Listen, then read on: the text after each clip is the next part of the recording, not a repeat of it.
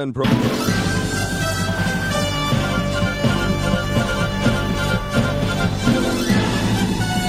This is Viewpoint with attorney and author Chuck Crismier. Viewpoint is a one hour open line talk show confronting the issues of America's heart and home. To express your viewpoint, please call 804 754 1988. That's 804 754 1988. And now, with today's edition of Viewpoint, here is Chuck Crismier. It was 400 years that Israel had been in Egypt and after 400 years, God, through his great mercy and through his grace, actually appointed Moses to lead his people out of Egypt. Out of Egypt. And in leading them out of Egypt, he said, There's one thing I want you to do. I want you to make a sacrifice. I want you to sacrifice. In fact, I want you to get together and I want you to bring together a lamb in each one of your homes. And with that lamb, I want you to count down the days. I want you to count down for four days. And I want you to inspect that lamb for four days and then make sure that that lamb is perfect. Make sure he is without blemish, no broken bones. Make sure he is perfect. And then on the fourth day, I want you to sacrifice him. And when you sacrifice him, I want you to eat that lamb very quickly. I want you to put the blood of that lamb on the doorposts of your house and on the lintel. And when I see the blood, God said, I will pass over you. The death angel will pass over you, and you will not lose your firstborn. All of Egypt, however, or at least all of those who will not paint the blood by faith on the doorposts of their house and on the lintel, are going to lose their firstborn, the firstborn of the animals, the firstborn of the human beings, including Pharaoh himself. And so, Moses led the people to do as God had said. It was called Passover. That was the first Passover. And 3,500 years or 2,500 years or 1,500 years later, 1,500 years or so, came another Passover. Today on Viewpoint, we want to talk about the path to Passover, but also the path to Good Wednesday. You say Good Wednesday. What are you talking about, Good Wednesday? I've heard of Good Friday, but not Good Wednesday. Well, maybe you never heard of that before, but you are today. And I'm glad that you've joined us. It's conversation, as always, with ever increasing conviction, talk that transforms. Today, the pathway to Passover. You may recall that this last Sunday was referred to as Palm Sunday. You know that, of course, Palm Sunday.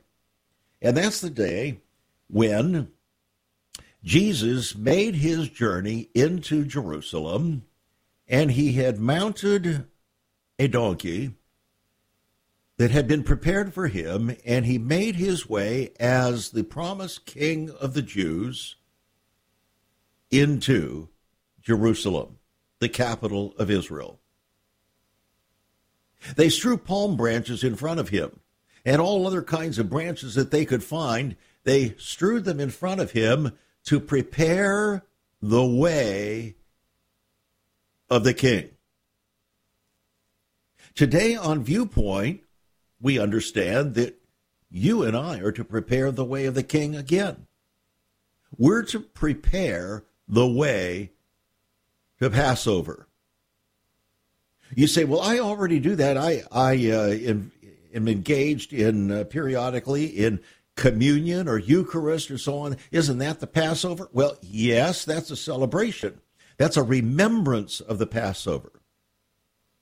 But the reality is, you and I are to prepare the way of the king. Isn't that exactly what uh, the prophet Isaiah said in chapter 40 that was going to happen that God Himself would send forth one like Elijah the prophet to prepare the way of the Lord? That He would call Israel to repentance, to make straight paths for their feet?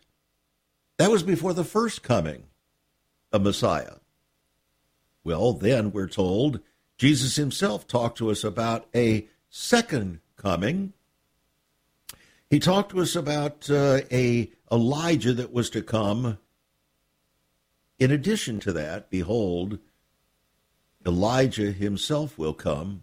I will send forth Elijah the prophet to call the hearts of the fathers to the children and the hearts of the children to the fathers, lest I should come to the earth with a curse.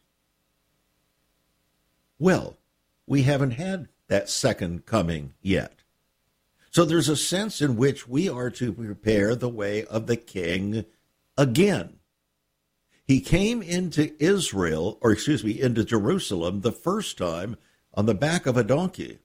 The second time when he comes, he's going to come as a reigning king on a white stallion. You can read about it in Revelation chapter 19.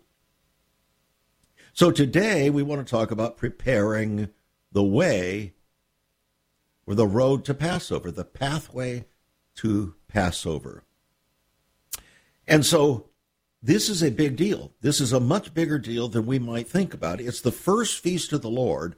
In Leviticus chapter 23, we're advised of seven Moedim, or appointed times, seven feasts of the Lord. The first of those is called Passover.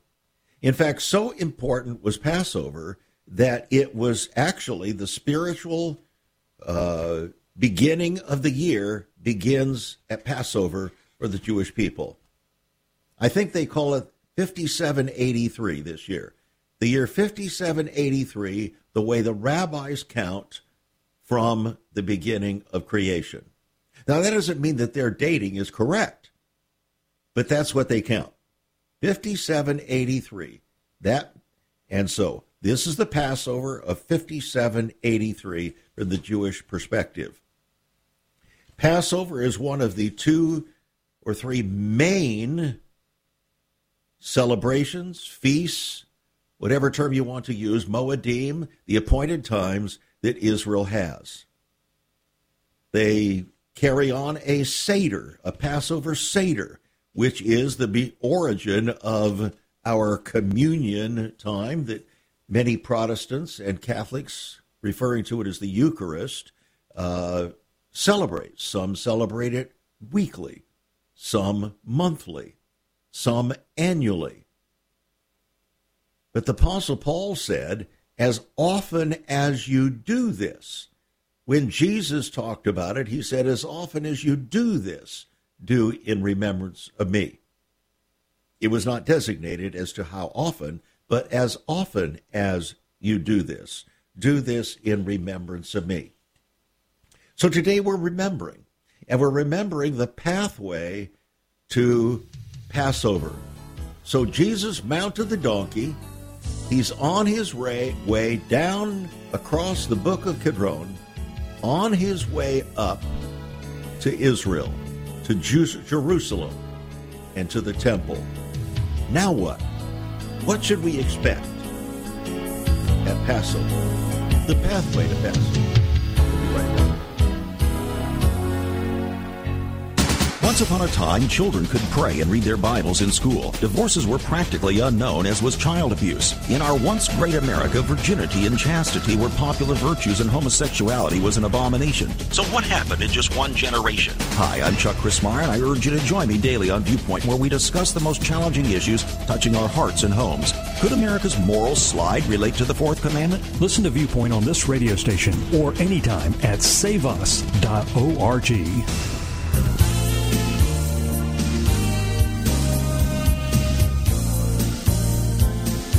If you were to engage in a Seder, which many Christians have, you would find out that all of the various aspects, the various cups of wine, the various foods, uh, the matzah, all of these things were symbolic of something very important, a spiritual importance. The Passover itself was ultimately a symbol of foretelling of that which was to come. It wasn't the substance itself, although it was important and it was the fulfillment of uh, God's command to Moses for the Jewish people before, or the Hebrew people before they were to leave Egypt. But ultimately, it foretold something else. It foretold something far, far, far more important and significant. And that's what we want to talk about here today and perhaps understand, maybe in a different way, what really took place. The pathway to Passover. The multitudes who went before Jesus as he was on the back of that donkey, they followed, they cried out, saying, Hosanna, meaning, Save us now, thou son of David. Blessed is he who comes in the name of the Lord. They cried. He was king, he was the Messiah to come. And they were all excited. But four days later, that excitement was going to wear off dramatically. It only took four days. Four days from Sunday to Wednesday. We talk about Good Friday, but actually we should be talking about Good Wednesday. If indeed it was good, it was good in one sense and horrific in another sense. So Jesus mounted up, went up across the brook Kidron, the Kidron Valley, and then all the way up to the temple. The first thing he did in his pathway to Passover was to go to the temple. And as he entered the temple, he found them uh, selling all of the various things that were important, necessary for the uh, sacrifices and so on that were to be fulfilled in Passover. And so he was agitated beyond measure. In other words, he was angry. Jesus was angry. And he saw what they were doing and how they were using the temple and the surrounding court as a commercial enterprise. And he was not happy. And so he began to turn over the tables of the money changers and cried out, It is written, My house shall be a house of prayer, but you have made it a den of thieves. That was the first thing he did on his path to Passover. After riding that donkey, and they cried out, Blessed is he who comes in the name of the Lord. And then at the end of that four days, he would tell his disciples, I will not drink again of the vine until my people are ready to say, Blessed again is he who comes in the name of the Lord. So, what happened in those four days? Well, in those four days, Israel was preparing for the Passover. In fact, the people, all the families in Israel, were preparing a lamb. They had to select a lamb. They had to select a lamb that was without blemish they had to select a lamb that did not have broken legs. It didn't have uh, it didn't have any defects whatsoever, and they were to fellowship with that lamb for four days. So in four days, you could well understand that cute little lamb, uh, that cuddly little lamb that uh, the family was embracing and watching over and checking out. They gathered a certain amount of affection for that lamb just as Israel, in many respects, gathered a certain amount of affection for the Lamb of God, Yeshua, Jesus, as he was with them for three and a half years, teaching and preaching and doing miracles and doing the will of the Father. And they began, some of them at least, began to have a certain amount of affection for him until until it came time for Passover.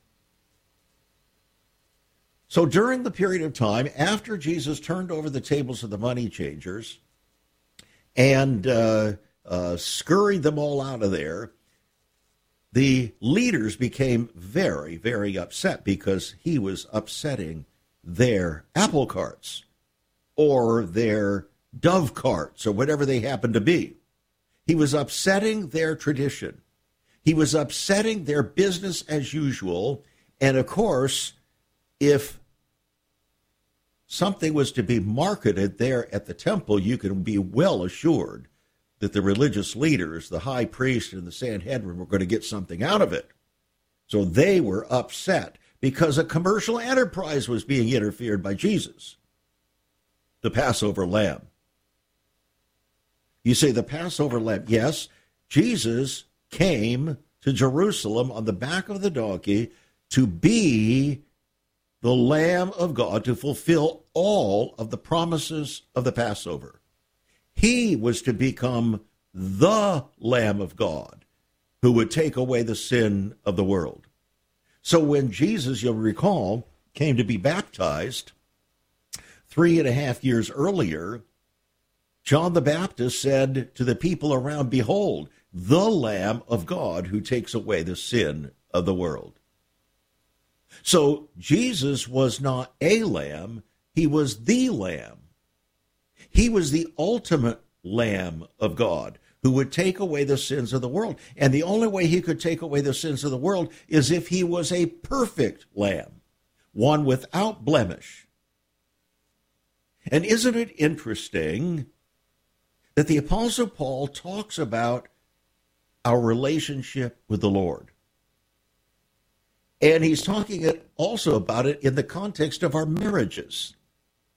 And he says, that he's not coming back for a bride with spot, wrinkle, or any such thing. In other words, he expects you and I to be as blameless as a human being can be. He expects you and I to be inspected by the Father as blameless.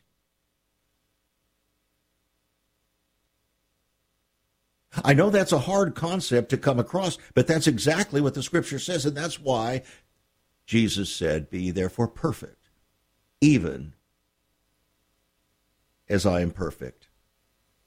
As the Father in heaven is perfect, be ye therefore perfect. Now, he knows we're not perfect, but he also expects that we follow in his steps.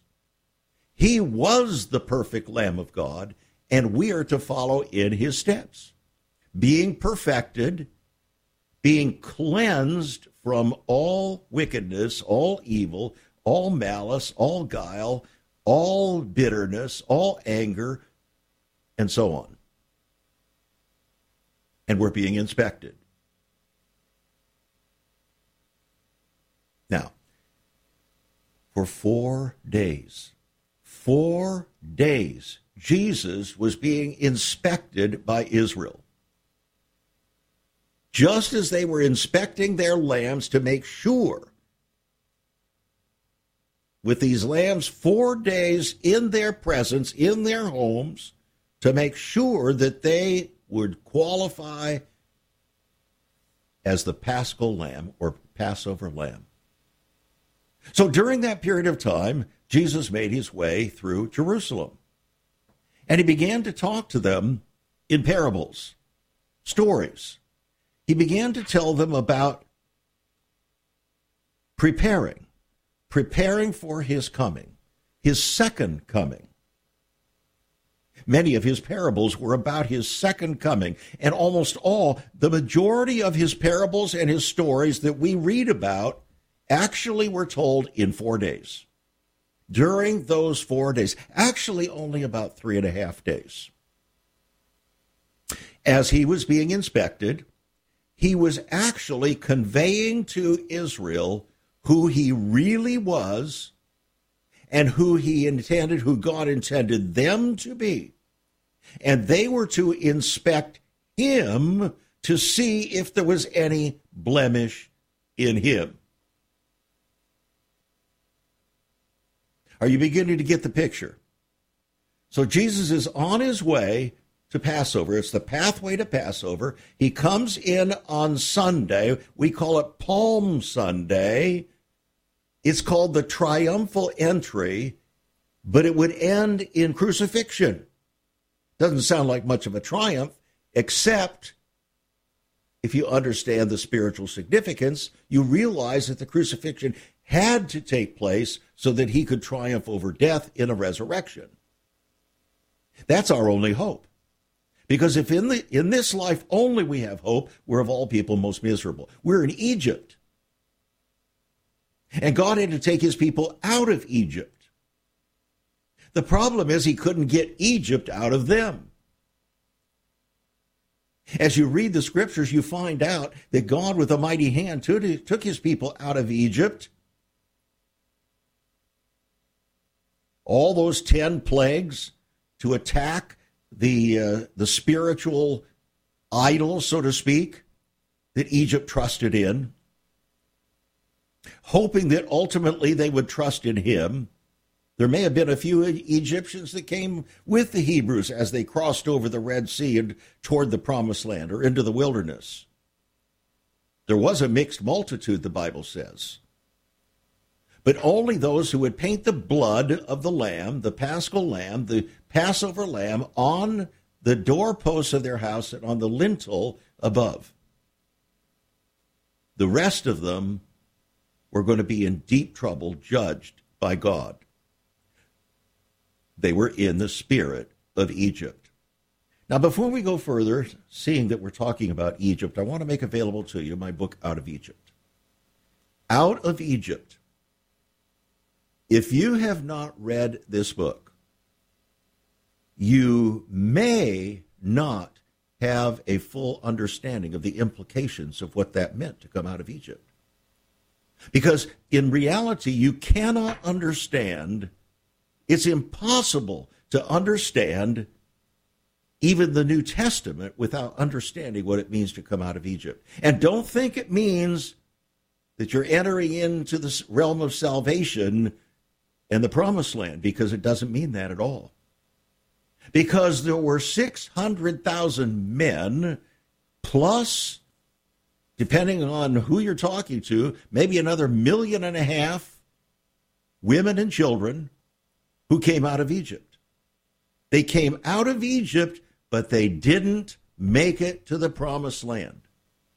Those who were adults, 20 years of age and older, who came out of Egypt, did not make it to the promised land.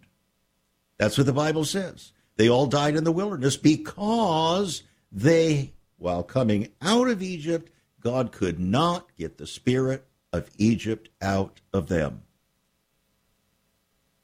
And the rest of the story is the real story. The book, Out of Egypt. This perhaps is one of the most important uh, understandings in order to prepare the way of the Lord in your life for history's final hour. And I want to make the book available to you $15 on our website, Out of Egypt. My wife happens to think it's one of the most powerful books I've ever written. Other people have said the same thing. I know one guy out there in San Francisco, a postman told me that his father had read the book. In fact, he had read it seven times. Why? Because it is so absolutely loaded with the significance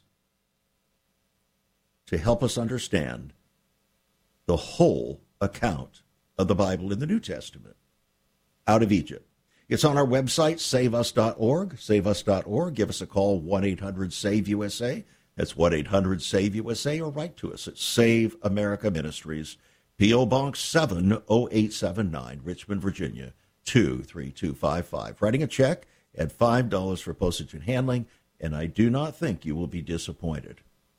The spirit of Egypt has its tentacles around us as professing Christians in this country we're wallowing in the spirit of Egypt, even in our churches. That's the wilderness, my friends. If we have any hope of getting to the promised land, we better understand what it means to come out of Egypt. For over 400 times from Genesis to Revelation, the words out of Egypt or similar words can be found. We'll be right back. The pathway to Passover.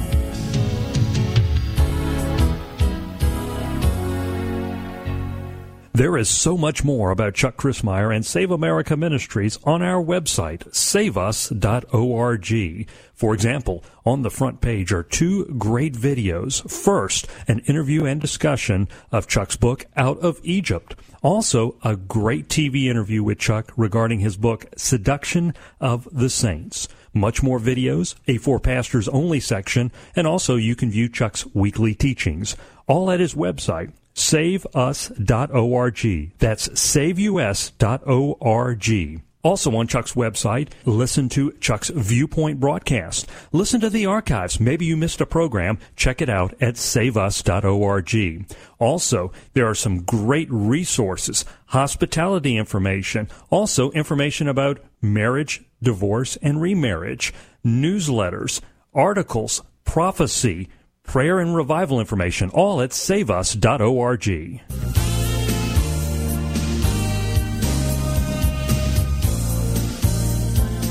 Welcome back to Viewpoint as we talk about the pathway to Passover and Good Wednesday. Yep, repeated it again. Good Wednesday. You'll have to hang in there to understand what we're talking about here today on Viewpoint, and I don't want you to forget it. So Jesus has entered Jerusalem. He's already gone into the temple and declared it to be his house. They made it his house. They made it their house. He says, No, this is my house. I made it, I called it a house of prayer, and you've made it a den of thieves. So he begins now to teach the people through parables and to perform a variety of other miracles. But during that period of time, in the next three days, the people of Israel are preparing their lamb. They're watching over their lamb for the Passover to make sure it's without blemish. Otherwise, it's invalid. It doesn't serve its purpose. God doesn't want their second best, He wants their first best a lamb without blemish. And so they're watching the lamb and they're preparing their lambs and they're preparing, going through all of the things that are necessary to prepare for the Passover, to commemorate their coming out of Egypt, the beginning of their spiritual year as a people. Their secular year begins in the fall but their spiritual year begins at Passover. And they say this is year 5783. Whether or not it is, that's what they say. Because it appears that the counting is off significantly. But we don't know exactly how much it is off. Some people think they can figure it out, but that's not going to help us very much because no man knows the day or the hour of Christ's coming. But we are supposed to know the season, the general season of time for the final, well, fulfillment of Passover. Now, Passover was fulfilled, as we know, on Good Wednesday. But there's a, the purpose of the Passover is yet to come. That is, the final intended purpose of the Passover is yet to come. So the people are preparing their lambs, and Jesus is preparing the people of Israel while they're setting aside the lamb and they're preparing all of the necessary food, whether it's unleavened bread. Remember about the unleavened bread that today they call matzah, you see. And so they had to cleanse all their cupboards. They had to remove all leaven from their homes and be very diligent about doing it. And that represents you and I getting rid of all the sin out of our lives that weighs us down. Didn't, isn't that what the Apostle Paul said? That we should lay aside every sin, every weight, and the sin that does so easily beset us? And let us run with patience the race that is set before us, looking unto Jesus, the paschal lamb, as our Savior? Yeah. So we're to put aside, get rid of all that sin, all the leaven that keeps us in the spirit of Egypt. But Israel didn't want to get rid of all that. But then they knew they had to get rid of all that. So they had a tension, a tension between what they knew they should do and the things that they knew they wanted to do. Isn't that the tension that you and I live in all the time? It's called the battle of the flesh against the spirit. Do you think they were all excited about getting rid of all the leaven in their house and so on? I don't think so. On the other hand, it became a national feast and celebration, and so they did collectively. Everything had to be perfect. Perfect for the Passover. Because after the Passover would come the Feast of Unleavened Bread that was going to last for seven days. So there was no leaven that they could rely upon for cooking, for eating, for seven days after the Passover. Now, today, the Feast of Unleavened Bread is kind of amalgamated together with the word Passover, so it's all basically referred to as Passover. But in reality, it's two feasts of the Lord. The first, Passover, the second, the Feast of Unleavened Bread. Those are the first two of the spring feasts, followed by followed by what happened on the Sabbath following the Passover. You say, well, wait a minute, wait a minute, the, the Sabbath following the Passover. Yes, the Sabbath following the Passover, that's when Yeshua rose from the dead. And we're going to find out that this pathway leads us to a wrong timing. We believe a wrong timing for 2,000 years. Most have believed a wrong timing.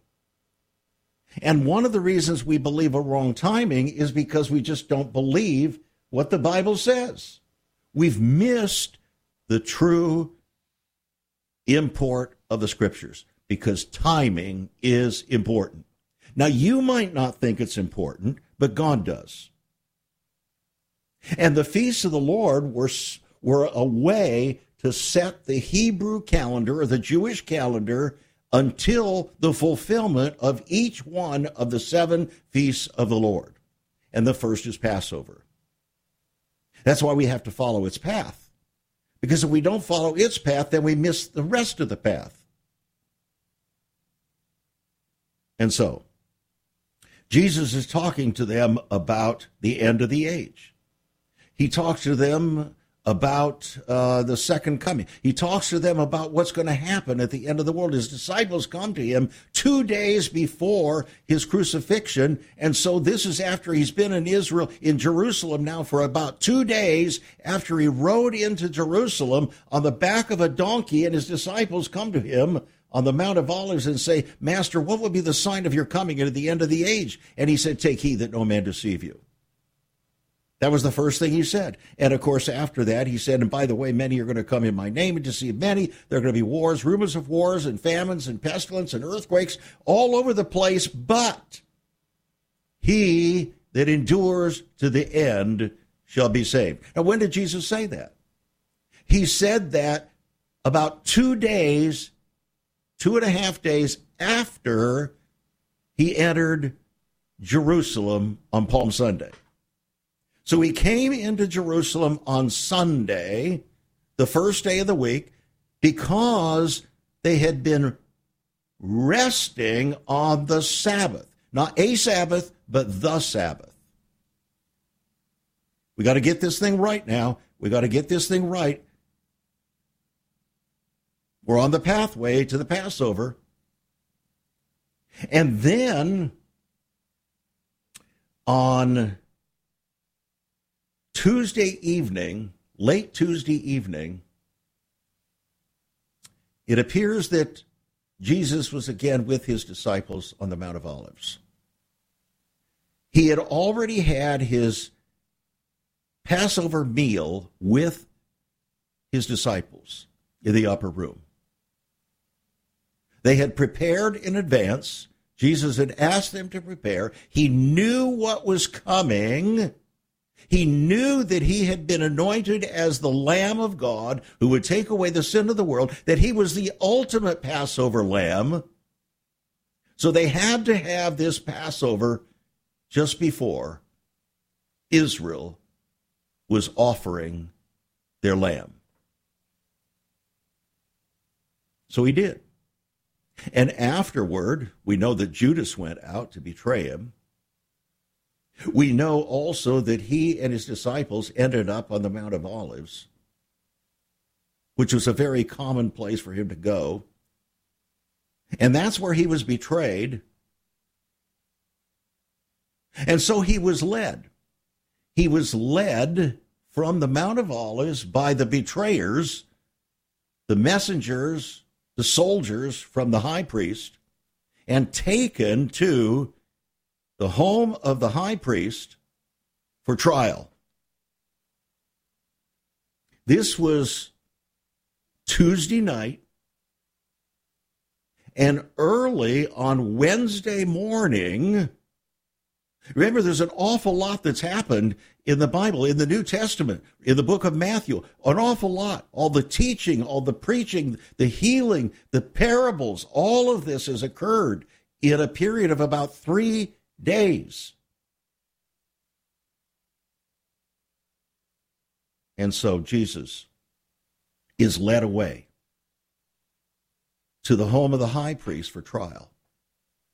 And they try him in the wee hours of the morning. And ultimately, they declare him a blasphemer worthy of death. It's now Wednesday morning. On Wednesday morning,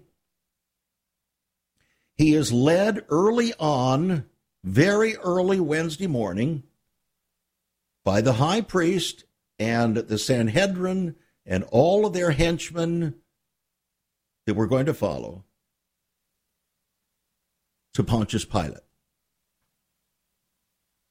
So early in the morning on Wednesday, he's standing before Pontius Pilate as the Lamb of God who would take away the sin of the world, and he's about to be killed, crucified. He's about to be slaughtered as the Passover lamb just as the rest of Israel is preparing to slaughter their lambs that they have been observing for four days.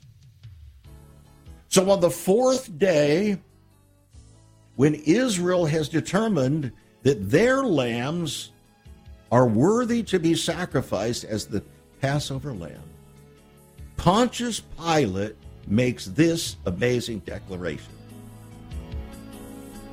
I find no fault in him. Yeah, I find no fault in him. In other words, he is without blemish. People are developing a heart longing for a greater fulfillment in our practices as Christians. A recent study showed 53,000 people a week are leaving the back door of America's churches in frustration. What is going on? Why has there not been even a 1% gain among followers of Christ in the last 25 years? Could it be that God is seeking to restore first century Christianity for the 21st century? Jesus said, I'll build my church. Is Christ by his Spirit stirring to prepare the church for the 21st century? The early church prayed together and broke bread from house to house. They were family, and it was said by all who observed, Behold how they love one another. Incredible. But the same can be found right now. Go to saveus.org and click Cell Church. We can revive first century Christianity for the 21st century. It's about people, not programs. It's about a body, not a building. That's saveus.org. Click Cell Church.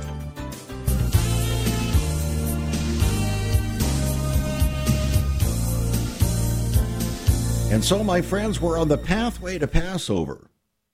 And early on Wednesday morning, Jesus finds himself veritably in shackles before Pontius Pilate, and they're crying to crucify him. And he said, Why should I crucify your king? They said, We have no king but Caesar. So Pontius Pilate looks at Jesus and talks to him, and Jesus doesn't respond to all of the accusations, which is shocking to Pontius Pilate because as a lamb opens not his mouth, so it was told that Jesus would not open his mouth in defense. So, we find Pontius Pilate now saying, Well, wait a minute. Are you really a king? Because they're saying that Jesus is a traitor, treasonous traitor to Caesar. Jesus said, No, I my kingdom is not of this world. I just came to bear witness to the truth. So Pontius Pilate mockingly says, What is truth? Come on, what's truth? And we're saying the same thing today. We're mocking similarly today on the edge of Passover that begins tonight. All over the world, it begins tonight.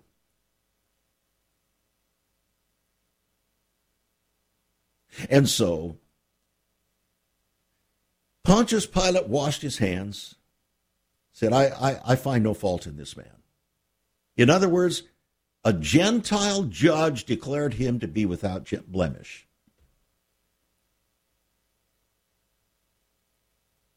So he said, You take to yourselves the responsibility. They said, We can't we can't kill a man. We can't crucify a man. We don't have any authority to do that. You're the representative of Caesar and of Rome. You're the one that has the authority to do that. He said, Okay, I give you the permission. Now go do it. So he sent his soldiers to do that. And so they make their way up the Via Dolorosa and he's crucified. He's crucified just as the people are preparing to slay their lambs for Passover. Get a picture of this now. This is all the biblical picture. We need to understand the fullness of this to grasp the significance, the full significance of it. So it's at three o'clock in the afternoon that finally Jesus has died. There was a great earthquake. The veil of the temple was rent in two. And the centurion who was carrying on the crucifixion said, Certainly this was the Son of God. Israel didn't say that, but it was a Gentile Roman centurion who declared that. And so they took his body down. Joseph of Arimathea took his body down. Remember, we're still on the pathway to the fullness of Passover because the people have not yet had their Passover meal. They're in the period of time called the preparation of this of a Sabbath. A Sabbath preparation. Now, what is a Sabbath preparation? Well, the Passover was deemed to be a Sabbath day, not the Sabbath day, the seven day Sabbath, but a Sabbath day. We get so confused. We don't read the Bible straightly, we don't read it with understanding, and Tradition has completely taken over the truth, and today you're hearing the truth. So Jesus was taken down at three o'clock in the afternoon because the Sabbath, the the a Sabbath, the Passover Sabbath was coming on, as the scripture said. And they could not have a dead body hanging on the tree as the Passover Sabbath day came on. It would have defiled their whole Passover. So here they were willing to kill the Passover lamb, the real Passover lamb, but continue on with their tradition, which they did. So Jesus was buried in the tomb secured by Joseph of Arimathea just before sundown on Wednesday. Not Friday, Wednesday. After four days that the Lamb, Yeshua, Jesus Christ, the Messiah, the Holy One of Israel, had come into Jerusalem on the back of that donkey, Palm Sunday, four days later, he was crucified. Just as the people were preparing to slaughter their lambs. So he's in the grave from Wednesday night to Thursday night. From Thursday night to Friday night. How many days is that, friends? That's two days, right? And from Friday night to Saturday night. So he was resting in the grave on the Sabbath.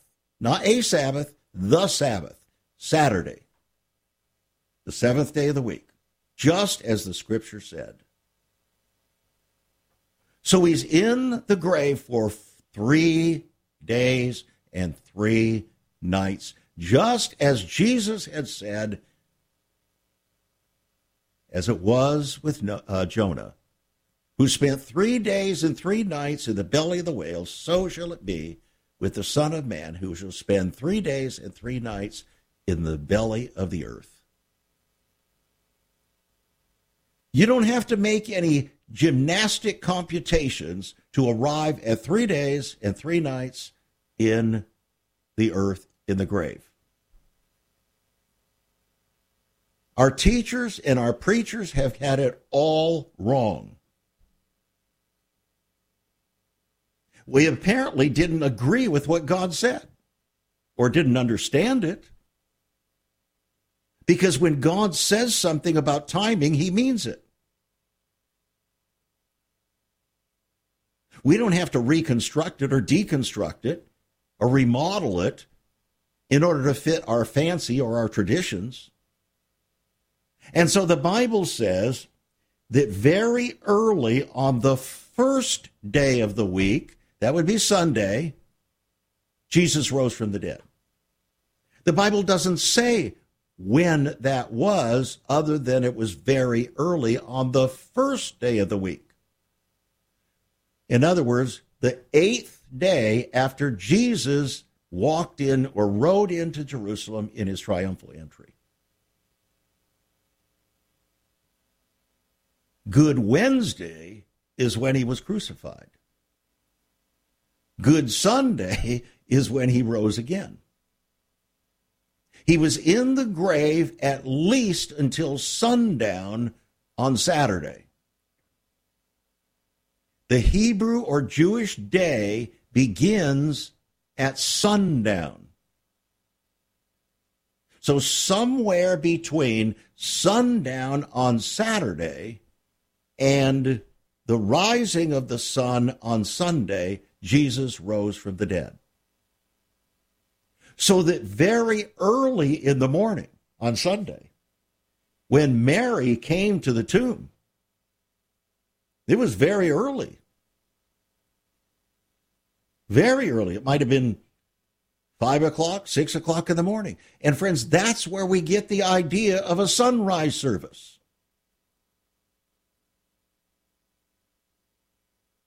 That's where it comes from. And so we sing a song Up from the grave he arose with a triumph over his foes. He arose a victor over the dark domain, and he lives forever with his saints to reign. He arose. That is the pathway, friends. The pathway to the Passover ended on Good Wednesday. The pathway to the resurrection ended three days later on Sunday morning.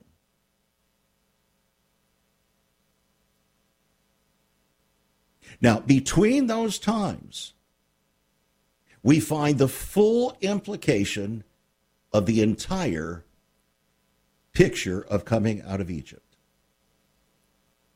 The implications of the life of Yeshua, Jesus Christ, as the Passover lamb, who would take away the sin of the world, but also who would become our healer, who would become our provider, who would become our Jehovah Rapha, our Jehovah Jireh, our Jehovah Shema, our Jehovah, all of those names of Jesus were made manifest as the children of Israel came out from Egypt after the Passover. On their way toward the promised land that most of them never got to. Are you beginning to get the uh, significance of this? So we can celebrate the Passover, we can celebrate communion, we can celebrate the first of, feast of first fruits, which is the next one after Passover and unleavened bread. But the reality is that most people live at the place of the Passover and never get rid of the sin through the season of unleavened bread. And so their lives are characterized by rebellion and stubbornness and pride and unforgiveness and so on. And from God's perspective, they may have celebrated the Passover, but they're still in Egypt. Still in the spirit of Egypt. No wonder over 400 times from Genesis to Revelation, the words out of Egypt or similar words can be found. This is the number one overarching story, account, revelation of God in the Bible, from Genesis to Revelation. Because in Revelation chapter 11, verse 8, we find that the two great witnesses then in the end times were spending three years warning Israel, warning the whole world to prepare the way of the Lord just as Elijah was to, or Elijah and then John the Baptist were to prepare the way of the Lord. Now, there are two great witnesses. We're not going to talk about who they are now. Two great witnesses who, for three years, are doing just that. And they're going to be hated just like Yeshua was hated by the religious leaders of his day. And they're going to attempt to kill these two witnesses and God will protect them, just like He protected Yeshua for three years. And then, after three years, God will lift His protective hand, just as He did over Yeshua, and allow their bodies to be killed. And here's what it said in Revelation 11, verse 8, concerning that. Their bodies will lie in the street, singular, of that city, singular, which is called Sodom and Egypt, where also our Lord was crucified. Oh, my friend, you must go and read that passage. When I read it years ago, it was that passage that gave rise to my book, Out of Egypt. I said, Lord, what does this mean? Jesus was crucified both in Sodom and Egypt? I thought he was crucified in Jerusalem. From God's viewpoint, they were all the same. Why? Because the people never truly came out of Egypt. Have you? Don't answer too quickly. Out of Egypt. A $15 book, yours for $15. Actually, it's a $20 book, yours for $15 on our website, saveus.org. Give us a call, 1 800 SAVE USA. Write to us at $5 for hosting and become a partner, friends, and let's prepare the way for the Passover and the way You've been listening to Viewpoint with Chuck Crismier. Viewpoint is supported by the faithful gifts of our listeners. Let me urge you to become a partner with Chuck as a voice to the church declaring vision for the nation. Join us again next time on Viewpoint as we confront the issues of America's heart and home.